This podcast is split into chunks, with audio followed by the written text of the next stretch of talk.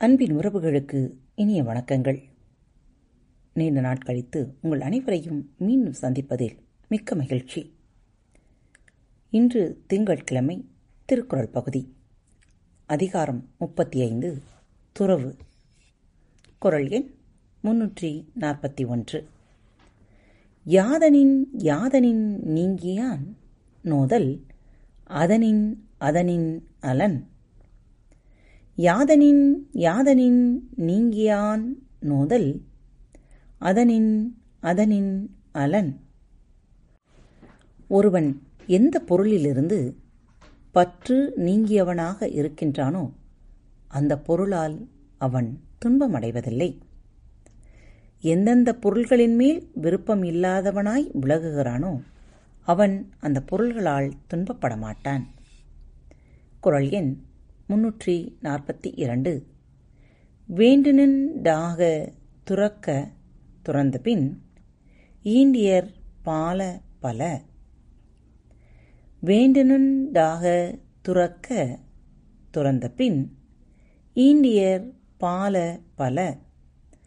துன்பமில்லாத நிலைமை வேண்டுமானால் எந்த பொருள்களும் உள்ள காலத்திலேயே துறக்க வேண்டும். துறந்தபின் இங்கு பெறக்கூடும் இன்பங்கள் பல.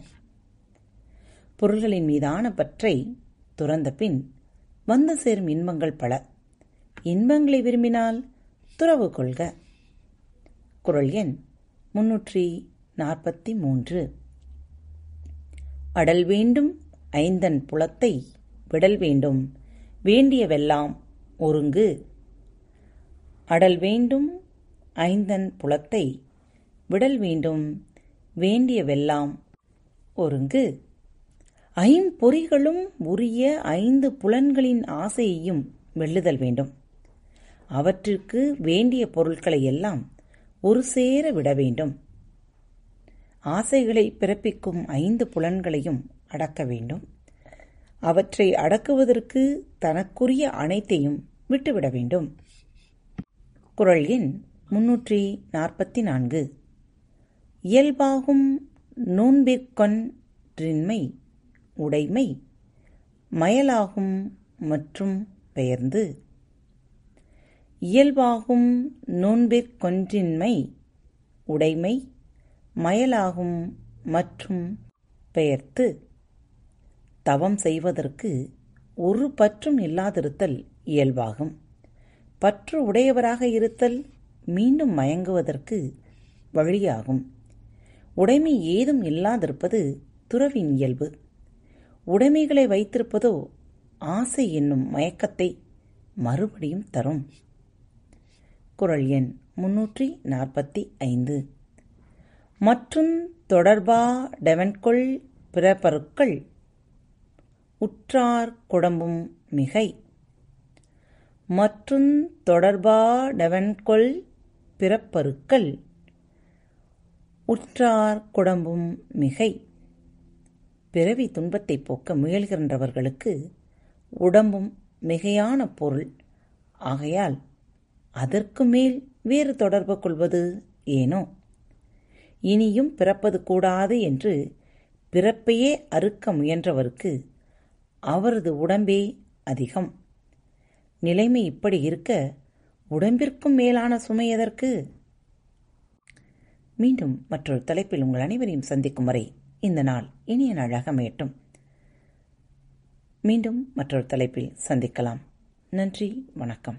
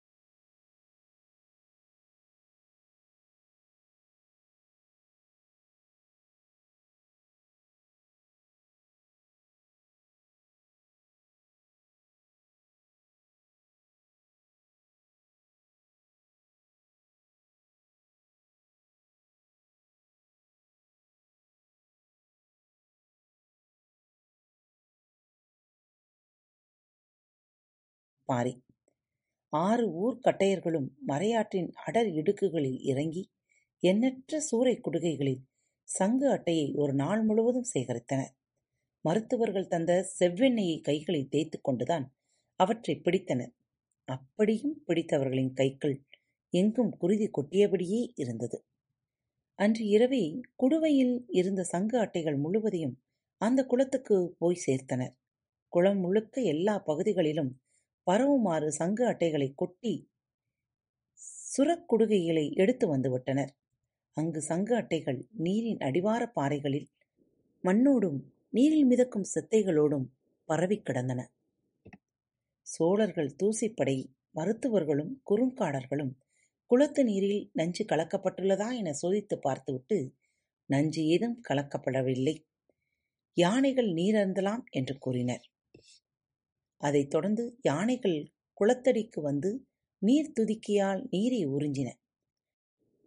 மீண்டும் மற்றொரு தலைப்பில் உங்கள் அனைவரையும் சந்திக்கும் வரை உங்களிடமிருந்து விடைபெற்றுக் கொள்வது உங்கள் அன்பு தோழி அன்பு நேயர்களில் பாரத் வலையொலி பக்கத்தை தேர்ந்தெடுத்து கேட்டுக்கொண்டிருக்கும் உங்கள் அனைவருக்கும் மனம் நிறைந்த வாழ்த்துக்கள் நன்றிகளும். பாரத் வலையொலி பக்கத்தின் நிகழ்ச்சிகள் உங்களுக்கு பிடித்திருந்தால் மறவாமல் லைக் ஷேர் மற்றும் சப்ஸ்கிரைப் செய்யுங்கள். நிகழ்ச்சிக்கான மதிப்பெண்களை ஸ்டார் வடிவத்தில் மறவாமல் கொடுங்கள். நிகழ்ச்சி பற்றிய கருத்துக்கள் இருப்பின் கீழே குறிப்பிடப்பட்டுள்ள இமெயில் முகவரிக்கு அல்லது உங்களது மெசேஜ் பாக்ஸில் ரெக்கார்ட் செய்தோ தாராளமாக அனுப்புங்கள். உங்களது கருத்துக்கள் தான் இந்த நிகழ்ச்சியை மேலும் மேலும் வளர உதவி செய்கிறது. மறவாமல் எழுதி அனுப்புங்கள். இப்படிக்கு உங்கள் அன்பு தோழி.